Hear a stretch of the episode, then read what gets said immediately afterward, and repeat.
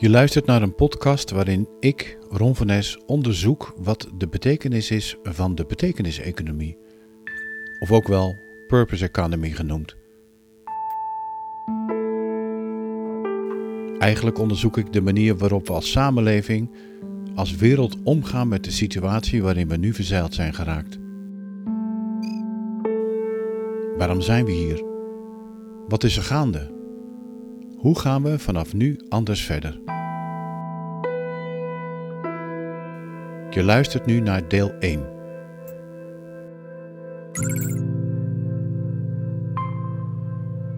Aanleiding van deze podcast is het boek Anders Verder: 24 schrijvers over een wereld na corona, waar ik als eindredacteur de opzet van maakte en dat in mei 2020 uitkwam. Voor dat boek vroeg ik maar liefst 23 schrijvers met mij mee te schrijven, mee te denken. Hoe gaan we anders verder? vroeg ik hen. Wat is er nodig om de wereld, de economie, de samenleving anders in te richten? Juist nu de wereld stilgevallen is en gewond aan de kant van de weg ligt. Wie is er dan de barmhartige Samaritaan die langskomt en de gewonde ziet liggen, hem of haar een bed geeft en de wonden verbindt, brood en hoop geeft? Wat is de betekenis? En als die er niet is, wat betekent dat dan? Now is the time to think what history would say about this crisis. And now is the time for all of us to define our own role. What is it that would make it so that history would look at this crisis as the great opportunity for reset? The Great Reset is a welcome recognition that this human tragedy must be a wake up call. It is imperative that we reimagine, rebuild, redesign, reinvigorate, and rebalance our world. Rebalancing investment, harnessing science and technology, and advancing the transition to net zero emissions, all elements of the Great Reset, are fundamental to building the future we need. Je hoorde Kristalina Georgieva, Managing Director IMF, en Antonio Guterres, secretaris-generaal van de UN, in een oproep naar de wereld op het online congres van World Economic Forum van dit jaar. Indrukwekkende woorden, inspirerende woorden. Maar zijn het ook woorden die door veel mensen zullen worden gehoord? Waarom zouden we nu wel luisteren naar deze mensen? Hoe goed bedoeld ook.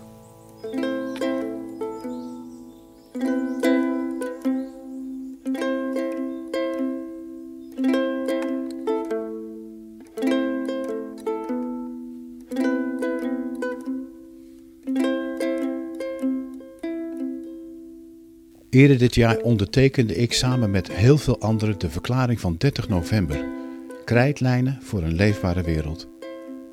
Deze verklaring is opgesteld door de Belg Hans Klaus en luidt in het heel kort als volgt: De economie wordt ten dienste gesteld van mens en natuur. Domeinen van gemeenschappelijk belang worden uit de greep van de vrije markt gehouden of gehaald. Zorg, interdependentie, introspectie, beschouwing, humor, liefde en rechtvaardigheid worden boven materiële vooruitgang geplaatst. Er wordt bewustzijn gecreëerd voor de grenzen van de materiële en de virtuele groei. De overheid wordt in haar herverdelende rol verantwoordelijk gehouden voor een verre verdeling van de rijkdom en voor het doen naleven van de fundamentele rechten van de mens.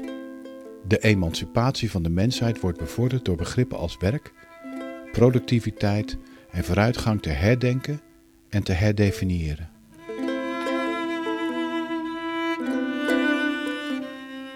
Ja, wie zou zo'n verklaring niet willen ondertekenen? Toch vroeg Hans Klaus mij later waarom ik dat dan wel had gedaan. Een terechte vraag. Waarom had ik deze verklaring dan ondertekend eigenlijk? Ik kon Hans niet anders antwoorden dan met een gedicht.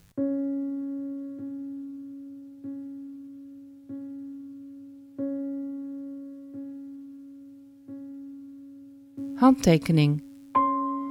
Ik zet mijn handtekening. Niet eens met vlees en bloed, maar met een klik onder een manifest. Het roept op tot liefde en welzijn voor allemaal. Maar hoeveel van allemaal ken ik eigenlijk? Ik zet mijn naam bij een indrukwekkende rij met een digitaal gebaar. Laat de wereld maar meelezen. Het roept op tot anders verder.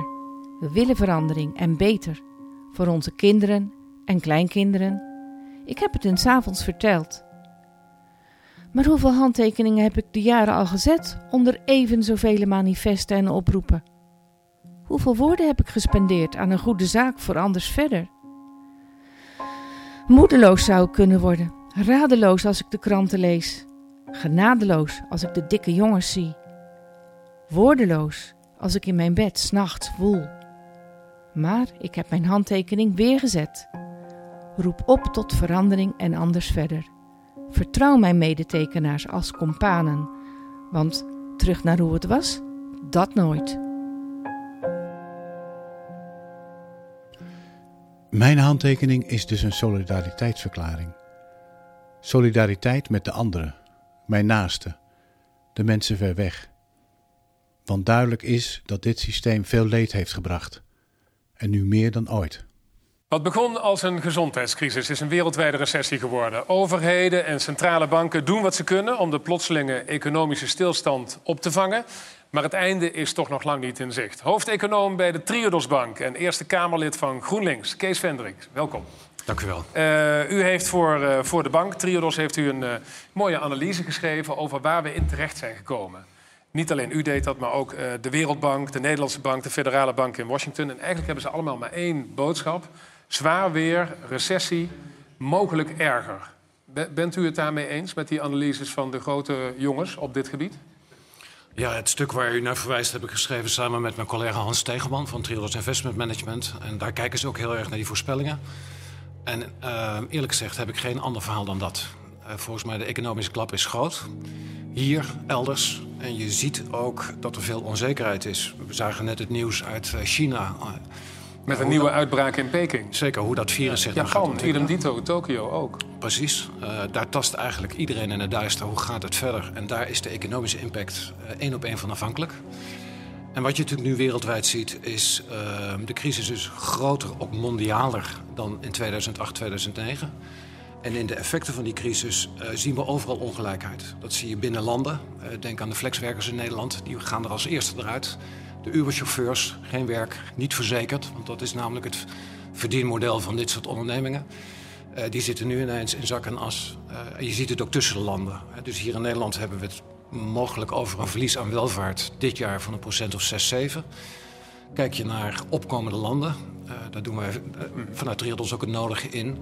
Ja, dan kan het gaan om een derde van de economie, min 30 procent. En dat betekent, dat zie je nu al, en dat is denk ik het allertragischste Mensen komen daar niet om van, de van het virus, maar mensen gaan dood van de honger. Je hoorde een fragment uit het Nederlandse televisieprogramma Buitenhof van 14 juni 2020. Intussen zijn we alweer verder in de wereld. Want één ding is zeker: niets staat stil. De crisis slaat onvoorstelbare gaten in een economische muur waar sommigen niet onder zullen lijden, maar het overgrote deel van de wereldbevolking wel. En het is zoals Kees Vendrik zei: mensen gaan niet zozeer dood van het virus, maar gaan dood van de honger.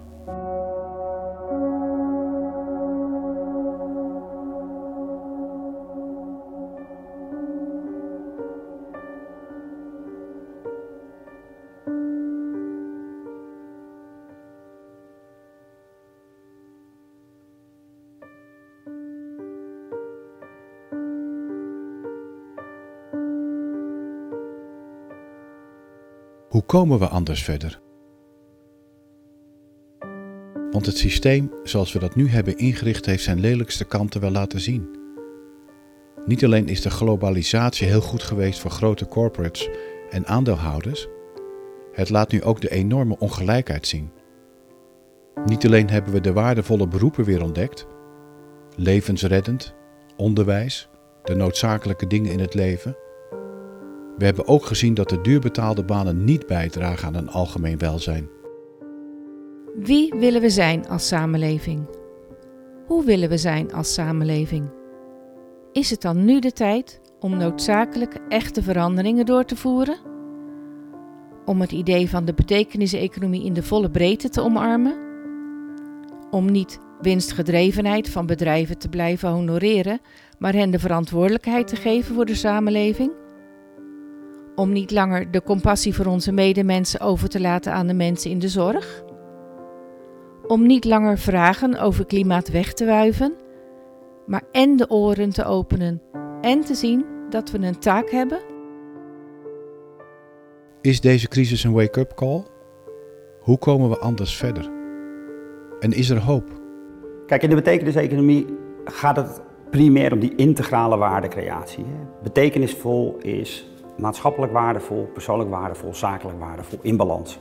Uh, en als je dan gaat kijken naar de manier waarop de huidige grote corporates, het grote bedrijfsleven, uh, gebouwd is, die zijn gebouwd op shareholder value. Hè? Dus zakelijke winstmaximalisatie. En dat maakt ze eigenlijk ontzettend vatbaar en, uh, en, en gevoelig voor een hoop turbulentie in deze transformatie. Omdat we het namelijk steeds minder belangrijk vinden dat er een kleine groep aandeelhouders is die zichzelf verrijkt monetair met een bedrijf. We willen dat een bedrijf bijdraagt aan de wereld. We willen dat een bedrijf een positieve invloed heeft op, op mijn leefomgeving, op mijn uh, leven. We willen, we willen dat bedrijven betekenen. Uh, en ik acht het uh, dus ja, verre van onmogelijk dat de corporates, hè, het is, we kunnen het ons misschien niet eens voorstellen, maar wel eens de dinosauriërs zouden kunnen worden van, van, van deze tijd. Omdat om maar een dwarsstraat te noemen, energiecoöperaties of voedselcoöperaties eigenlijk veel beter passen bij de nieuwe manier waarop wij kijken naar waardecreatie dan die klassieke uh, bedrijven waarin onze rol als consument toch alleen maar is om zoveel mogelijk te consumeren, om zoveel mogelijk transacties te bewerkstelligen, zodat de aandeelhouders zoveel mogelijk geld kunnen verdienen en het aandeel van het bedrijf kan, kan stijgen. Dat is eigenlijk, dat is eigenlijk zo achterhaald dat bedrijven die eigenlijk op een heel ander principe zijn uh, gestoeld, de coöperatieve uh, beginselen, eigenlijk veel beter bestand zijn, uh, zijn, zijn tegen deze tijd.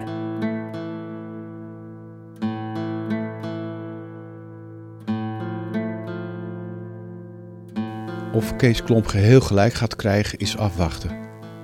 Maar wat opmerkelijk is, is dat CEO's van grote corporates hun beleid aan het ombuigen zijn. Misschien uit pragmatisme, zoals Shell, die nu wel inziet dat ze hun olie niet langer in grote hoeveelheden kwijt kunnen en een ander, duurzamer businessmodel zoeken, zoals windenergie.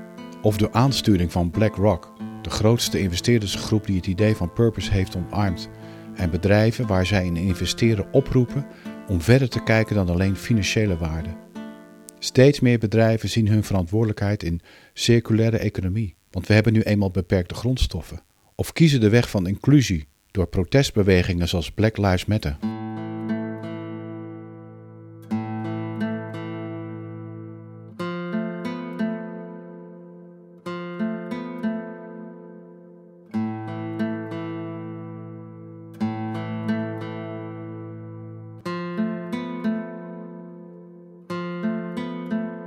Het boek Anders Verder, 24 schrijvers over een wereld na corona, heeft ook een prachtig nawoord gekregen van Jan Bommeré. Hij schrijft daar: De kernvraag voor mij is waarom we blijkbaar toch niet genoeg leren van crisissen. Wat we nodig hebben is niet iets wat je als overheid kunt opleggen.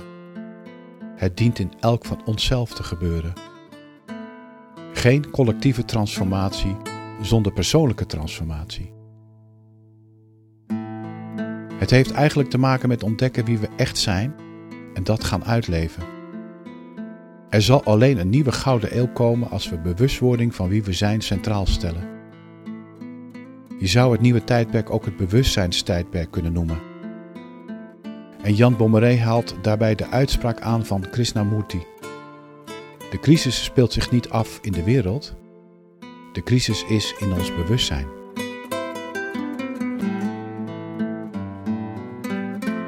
Betekenis geven aan deze crisis is naast een verandering in handelingsperspectief ook en vooral een bewustwordingsperspectief. Wie zijn wij? Wie zijn wij voor elkaar? Wie zijn wij als onderdeel van het systeem? De natuur? Deze planeet?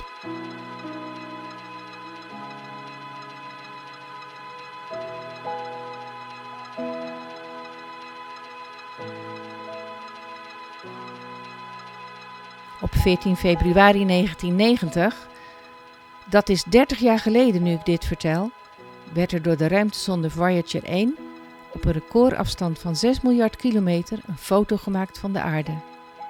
Die was herkenbaar als een blauw klein stipje. De Blue Pale Dot werd die dan ook genoemd, die aarde van ons. De thuisbasis van de mensheid. From this distant vantage point, the Earth might not seem of any particular interest. But for us, it's different. Carl Sagan, de wetenschapper die de kosmologie zo dichtbij kon brengen in zijn taal, schreef deze tekst over die foto, over die blauwe stip. En de liefde voor de mensheid spat er vanaf. Kijk nog eens naar die stip. Die is er. Dat is thuis. Dat zijn wij. Consider again that dot. That's here. That's home. That's us. On it, everyone you love, everyone you know, everyone you ever heard of, every human being who ever was, lived out their lives. The aggregate of our joy and suffering, thousands of confident religions, ideologies, and economic doctrines, every hunter and forager, every hero and coward, every creator and destroyer of civilization, every king and peasant, every young couple in love, every mother and father, hopeful child, inventor and explorer, every teacher of morals, every corrupt politician, every superstar, every supreme leader, every saint and sinner in the history of our species lived there on the mote of dust suspended in a sunbeam. Een ruimtesonde gaf ons toen richting. Op grote afstand begrepen we onze plaats in dat onmetelijke heelal. Opnieuw kunnen we in liefde nu een draai maken. Op onze planeet. Die blauwe knikker. Wij.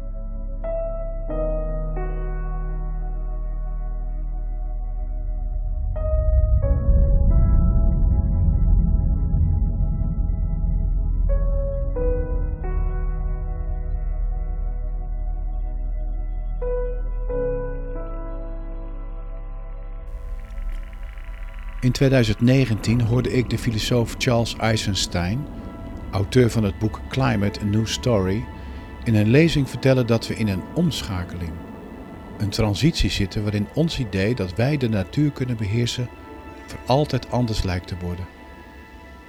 Niet langer meer zijn wij degene die afgescheiden zijn van de rest van de natuur, denken dat wij de kroon op het scheppingswerk van God zijn, maar onderdeel van het grote verhaal van die natuur. Daardoor krijgen wij een dienende rol als beheerder. Daardoor kunnen en moeten we ook vanuit liefde naar onze omgeving kijken. Omdat telkens als er iets sterft door ons toedoen, er iets zal sterven in onszelf. Later lees ik bij Charles Eisenstein: We zullen de perceptie van leiderschap moeten loslaten. Leiderschap dat ons eeuwenlang heeft verteld dat we overheersen moeten zijn om sterk te zijn dat we een plan moeten hebben voor anderen. Ook al hebben we eigenlijk geen flauw idee. Dat we moeten organiseren, controleren, sturen, omdat er anders niemand is die het doet.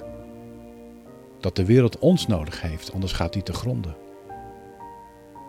We zullen, ook vanuit frustratie dat het systeem niet langer werkt, een andere kijk moeten creëren om vanuit een nieuwe purpose verder te kunnen.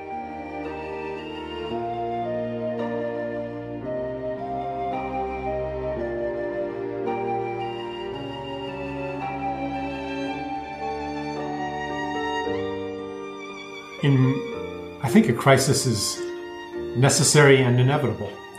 More than one crisis. That's how big changes happen. It's how they happen in my life. It's how many, many people describe their process of transformation. And I think it's true on a collective level too.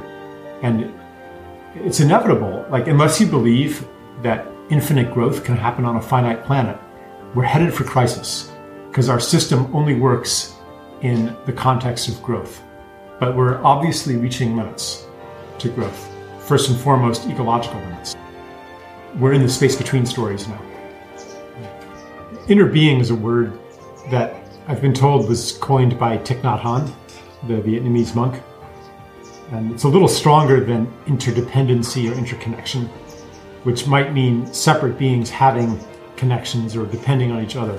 But interbeing means it's kind of like um, interexistence. It means not only for me to survive do I need you and you and you and other beings, but in order to even exist, my existence depends on the existence of others. I'm not a separate self. Therefore, what happens to you is happening to me. What happens to the planet is happening to me. What happens to the rainforest is happening to me. What happens to my enemy is happening to me. We're all part of the same being.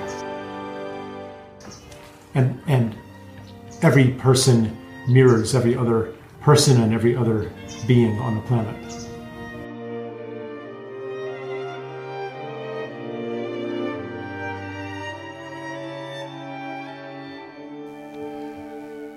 De plaats die we innemen in dit systeem betekent ook dat we al ons handelen, en sommigen noemen dat economie, mogen doen vanuit liefde, omdat we deel zijn van een geheel. Planeet waar we dienend aan zijn. En alles wat daar niet aan dient, hoort door ons geen plaats te krijgen in dit spel. In die afweging zullen we moeten schrappen en toevoegen. Doen en laten. Niet nieuwe spelregels maken, maar de spelregels volgen. Niet een nieuw spel bedenken, maar het goede spel spelen. Niet andere spelers willen worden, maar onze plaats innemen. Van rouw naar liefde. Van liefde naar een wil om betekenis te geven aan het leven. Aan al het leven.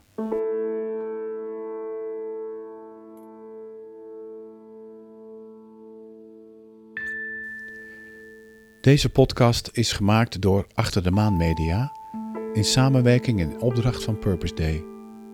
Montage Raf Stevens en je hoorde ook de stem van Willemien Baksteen.